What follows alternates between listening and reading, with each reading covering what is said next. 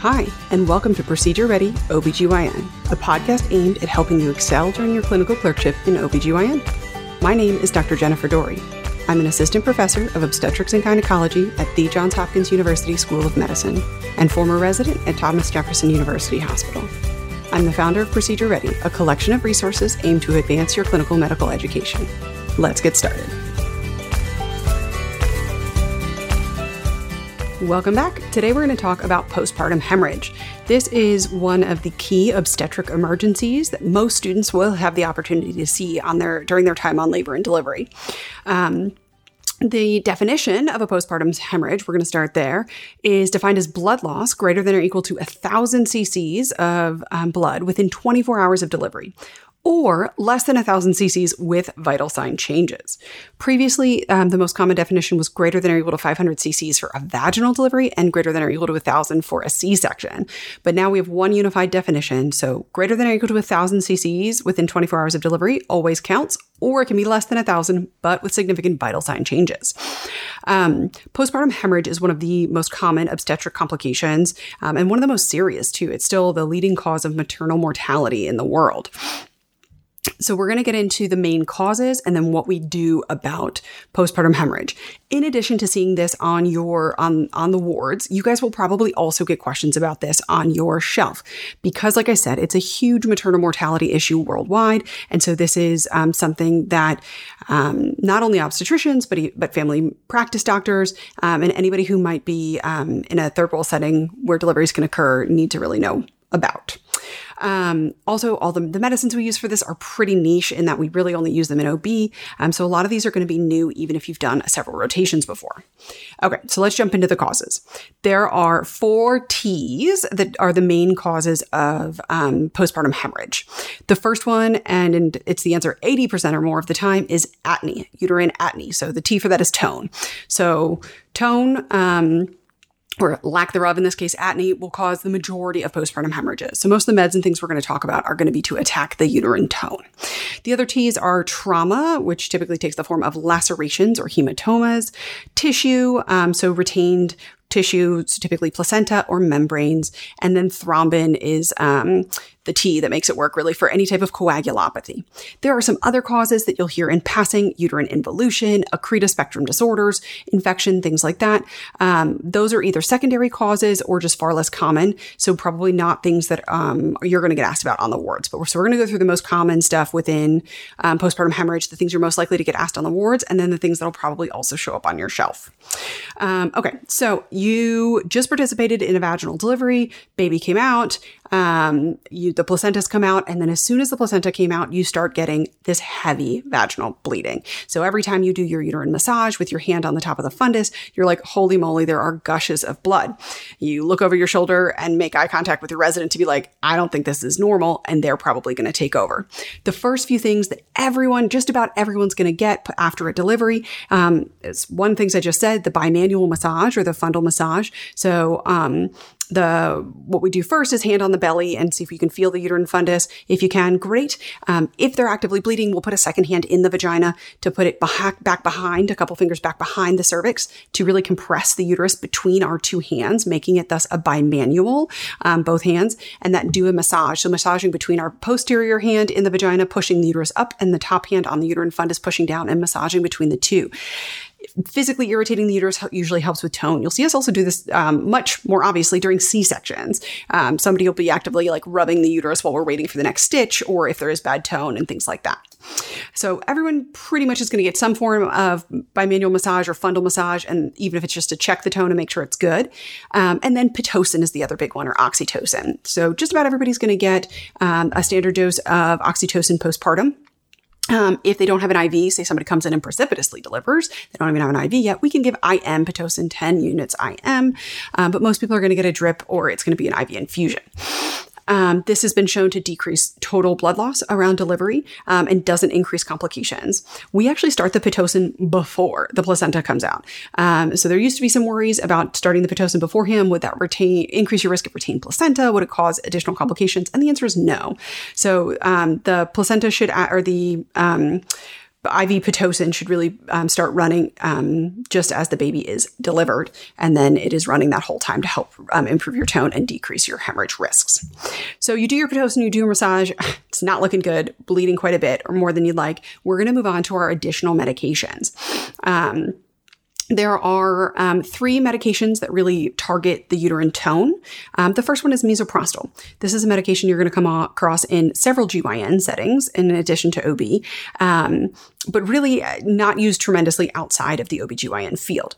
So we use misoprostol within OB for postpartum hemorrhage, as we're about to talk about, for induction of labor, and to help with any other type of evacuation of the uterus. So for things like a missed abortion, an incomplete abortion, or even um, a therapeutic abortion, we we can use misoprostol as part of the medication regimen um, to treat those things. So the um, but the doses are very different. So for an induction of labor, for example, we use mic, um, 25 to 50 micrograms. Um, for postpartum hemorrhage, we use either 800 to 1,000 micrograms. Misoprostol is best absorbed through mucosal surfaces, so that can be buccally, um, vaginally, or rectally. You can swallow it, but the pharmacokinetics are just not as advantageous. Um, so you'll see most of the time when we administer it, we are going to recommend one of those three routes: buccal, vaginal, or rectal during an acute postpartum hemorrhage. Um, 1,000 micrograms is five different pills. Um, and if somebody is actively hemorrhaging, it can be um, risky to have them take it buccally if they are at risk of aspiration, if they could, you know, have changes in, con- in mental status or consciousness, um, or um, if they could need intubation or anything like that, you obviously don't want any foreign bodies in the mouth. If you're doing this on the early side of things, or when you see us do it for induction, we may well offer the buccal route over the other. Um, but most commonly for a postpartum hemorrhage, you're going to see us place it rectally. That is because one, we are already down there. We are usually down in the vagina, massaging and things after a vaginal delivery, um, and also there's just not that airway concern for the for aspiration with the pills. Um, we really can't place it vaginally if they're bleeding heavily because the you know if you see people pass clots from the vagina, a clot could easily just um, wash a couple pills right out before they even have a chance to absorb or um, have any efficacy. So, misoprostol, 800 to 1,000 micrograms once in a mucosal surface, buccally, vaginally, or rectally. The main contraindication is an allergy to misoprostol. Very few people um, have a known allergy to misoprostol. Um, and the main side effect that we are um, going to watch out for is transient hyperthermia. This doesn't usually give you a true fever, so not usually above 100 0.4, but it can definitely get you to the high 99s or low 100s um, in that transient hypothermia if you have to give them a big dose of misoprostol for a hemorrhage. So just something to keep an eye on and be aware of. Make a mental note when you do that. That way, if you do see a high, a slightly higher temp later on, um, you might be uh, weighed in your clinical decision making on how to react to that temp later on. All right, next, next medication is methergine. Um, and this is an IM injection. Uh, you give them 0.2 milligrams IM, and you can repeat that every two hours as needed.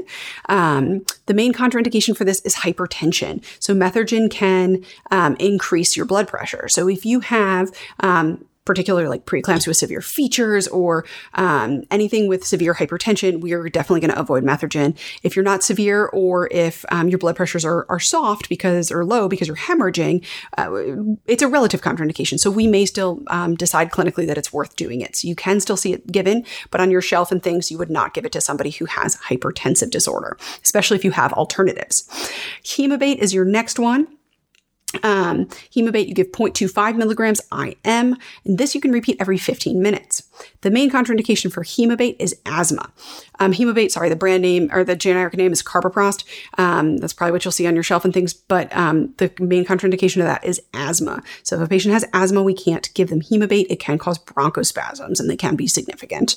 Um, the main side effect for Hemabate is going to be diarrhea, and it can be quick and it can be uh, voluminous um, to the point that if you have a C-section with a hemorrhage and you are um, giving them hemabate during the C-section, they can actually have diarrhea on the OR table before you're even able to move them over to a bed. Um, so I always warn moms when I give them hemabate that they may well have some very urgent bowel movements over the next few days. It's more significant. I mean, it's more worrisome for mom when she's had a C-section because moving is slow after a major abdominal surgery, and so it can be difficult, if not impossible, to make it to the bathroom in time. Um, so we often will discuss with them and offer them um, something like a Lomotil afterwards to also slow down that um, GI stimulation if uh, if they're worried about having to mobilize quickly to get to the bathroom for for diarrhea. It can last about 24 hours and then usually subsides pretty quick. All right, so those are the main uh, medications for atony. So pitocin, misoprostol, methergine, and hemabate. If we make it through the medications, or we make it through the medications without contraindications, um, then the next thing we get to are things we need to do. So the first thing that we're going to do physically, like we talked about, was the bimanual massage. If that's not working and we've made it through our meds, one of the next things we can think about doing is um, a tamponade. So if I can't get the uterus to shrink down and come to me in terms of um, putting back pressure on its own cavity to um, put pressure on the bleeding, I can put something in the uterus and um, bring the uterus to that thing. So the original forms of these were balloons. You put a balloon in, you fill up the balloon with um, typically liquid, and you put back pressure on the uterus. So um, the sort of cheapest, easiest one of these is a Foley balloon. Um, this isn't necessarily going to be large enough if you have a term uterus or a recently term uterus uterus. So there are specific ones for term uterus. Uh, Bakri and Utah balloons are two of the biggest um, brand name ones out there, um, but there are some essentially any empty balloon that you can fill up with liquid and then put back pressure on the uterus. We leave that in for 12 to 24 hours typically, and then slowly deflate it and take it out um, in hopes that the um, natural involution process of the uterus has reduced its size, reduced its blood flow, um, and thus re- reduced your blood loss when we remove it. There's a newer device. It is still oof, a little bit expensive, um, but it works very well, and the data behind it is very good. And that is called the Jada device.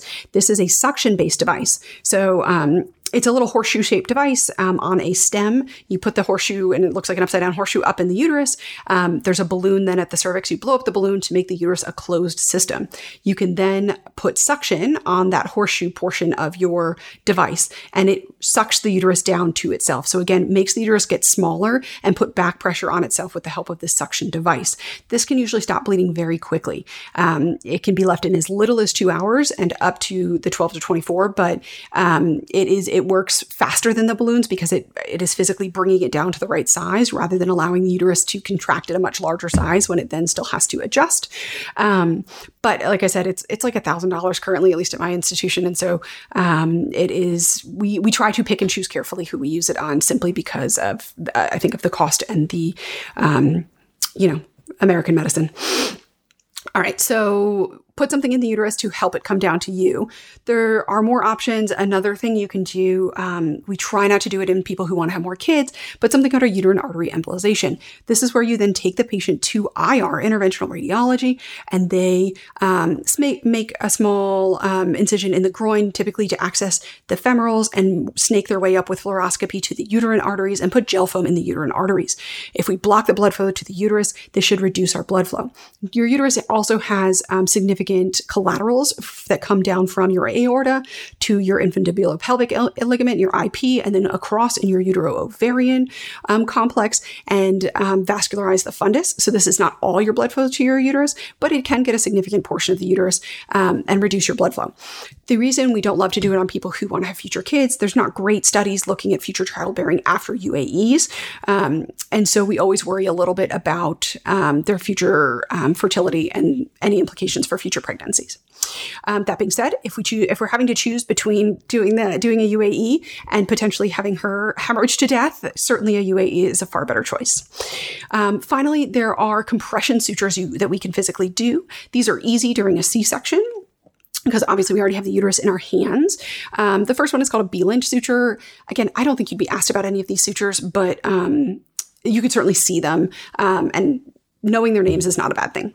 So there's a B-Lynch suture in which it, it kind of looks like we're putting um, suspenders around the top of the uterus. We anchor them to the lower uterine segment, um, take them around over the back of the uterus, anchor it to the lower uterine segment in the back, pull it back around the front, compress the uterus, and then tie them super tight. Um, this is supposed to just hold external pressure on the uterus, even when my hands are physically not there to hold pressure on it. There's a box suture, which is a similar idea. It's a front to back um, suture that just um, holds the uterus together from front to back. And then finally, there's an O'Leary suture, which is sort of like a UAE in that um, it's a compression suture of the uterine arteries. So it's me using my actual stitch because I have her, her uterus in my hands to compress those uterine arteries and decrease blood flow. Again, limited evidence for future fertility in patients who've had to have O'Leary's, and so we worry a little bit about it. Um, but again, certainly a better choice than risking losing her uterus or um, maternal mortality. So final, the final, truly the last ditch effort here is a hysterectomy, removal of the full uterus to um, try and stop the bleeding and save the patient's life, if that is all we can do to stop the bleeding and save her life. Um, Okay, so that is tone.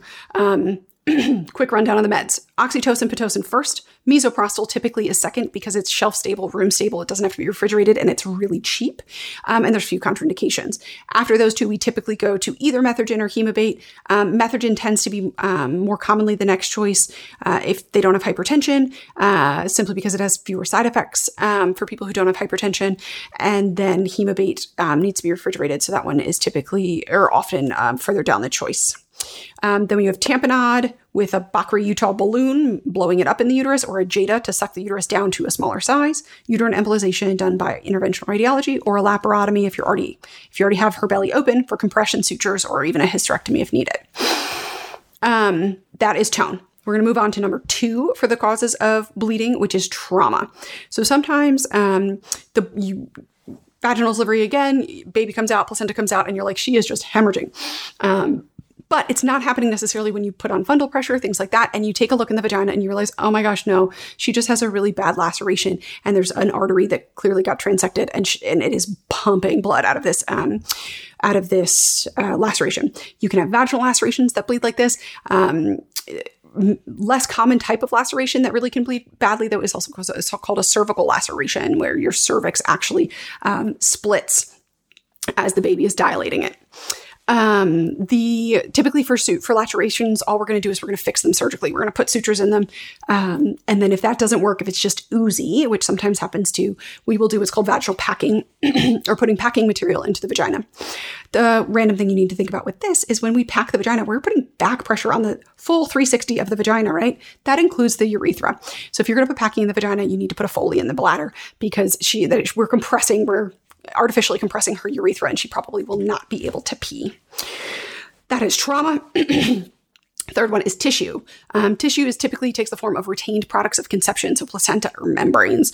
Um, and this we often know once a placenta comes out. So if you're with me as a student, um, typically what I do is you, if you deliver the placenta, you are going to then examine the placenta. But typically, whoever delivers the placenta should look at it. We need to make sure it's intact. We need to make sure there's no obvious piece missing. We need to make sure there's a reasonably um, reasonable amount of membrane. So typically, I pull up the membranes and I try to make a little balloon out of them. Does it look like a baby could fit in here? Does it pass that gestalt? Ah, that looks looks reasonable to me or it doesn't. There's not a measurement for this. It's just something you get used to looking at. Um, if it looks like there aren't enough membranes or it looks like there could be a uh, missing piece of placenta, Sometimes what we'll do is a manual sweep where in which we take our hand and we sweep all the way up into the uterus to try and re- um, remove any pieces of placenta or membranes. Um, we try to avoid this because obviously um, while you'll be wearing sterile gloves and a gown and things like that, the vagina and the vulva and the anatomy that's involved, none of this is sterile. Um, and so our we can introduce infection into the uterus by doing this. So we only do it if we really feel like we need to, um, but certainly is a good option, particularly for patients with an epidural. Without an epidural, that can be pretty um, painful. So, uh, a lot of things going into our decision making for how to proceed with suspected retained products. You can use an ultrasound to look for them as well um, to try and reinsure yourself, and then you can use instruments in the uterus to remove um, products if you're not able to do it manually with your hand. Um, the fourth T is thrombin or coagulopathy. Um, this is thrombin is just the what makes it work as a T, honestly. But any type of coagulopathy can lead you to bleed, right? Like if you're not able to make a clot, um, you're not able to stop your own bleeding, and you've got a huge raw placental bed um, that was hypervascularized to feed a term fetus. Um, that now is just bleeding. So, one of the best things um, for coagulopathies these days is TXA or tranexamic acid. Tranexamic acid is an antifibrinolytic. Um, and it helps uh, your body maintain its blood clots for longer by reducing your body's predisposition to break down. Your body's supposed to have a balance of making blood clots and breaking them down. This lets them hang out a little bit longer in people who are having trouble making and maintaining their blood clots.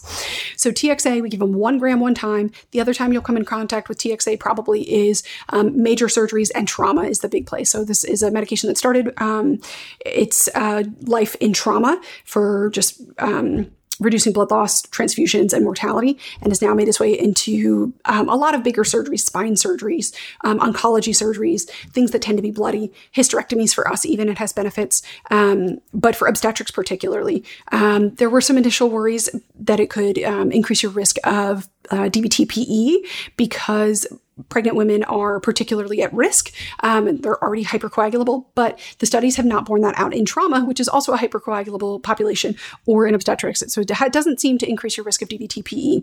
So we give one gram one time. Uh, if it's during a C-section, um, anesthesia can usually run it, and if it's during a um, vaginal delivery, one of the nurses can push it. Um, and um, it's nice because again it's one time it's not an infusion it goes in quickly and it works pretty quickly.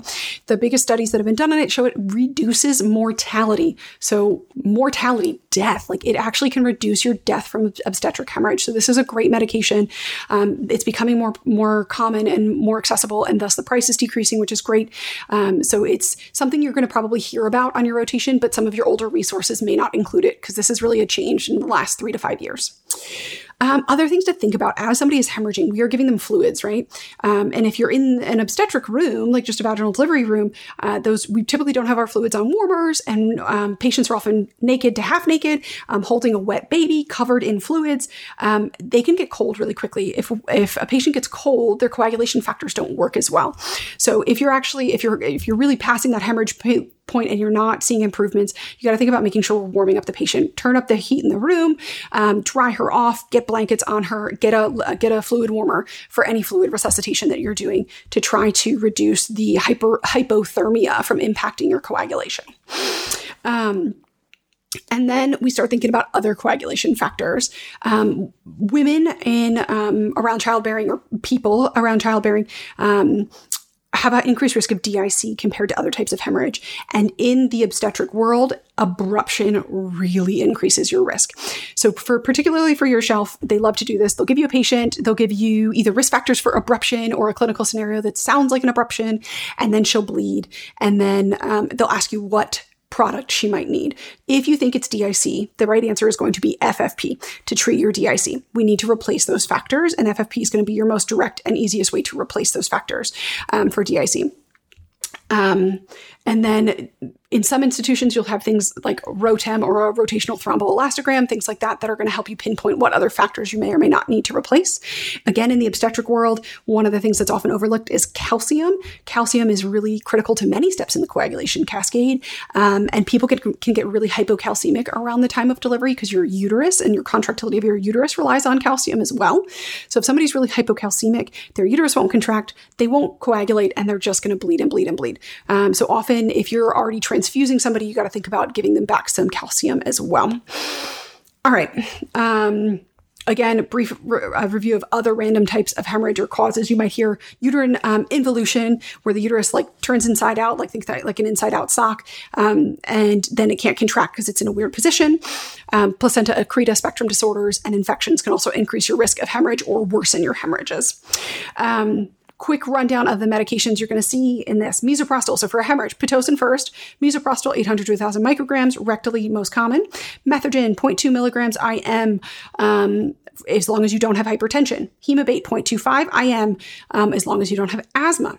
Um, and then TXA, no, um, very few contraindications in the obstetric world. Um, prior MIs um, are a contraindication, and there's a few others, but thankfully there's not a lot in the like obstetric populations.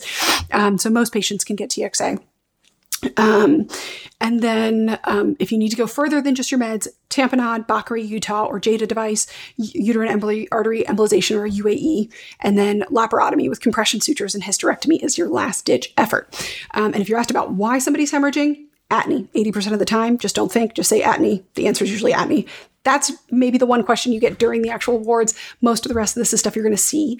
Um, we're not going to ask you during an emergency but um, you'll see it and then it'll help you solidify it for your shelf and for um, later on in life if you decide to join us in the fun field of obstetrics. All right if you have questions or anything let me know. Otherwise have a great day. Thanks for listening to procedure ready obgyn hope you found today's podcast helpful. Don't forget to subscribe below, rate the podcast, and leave me a review. Your reviews seriously make my day, every time. Have you done your pediatrics rotation yet? We just launched a new clerkship ready pediatrics podcast to help. We're always looking for new collaborators. If you know a phenomenal medical educator who should make a procedure ready or clerkship ready podcast for their specialty, pass along their information and we'll see if they want to collaborate.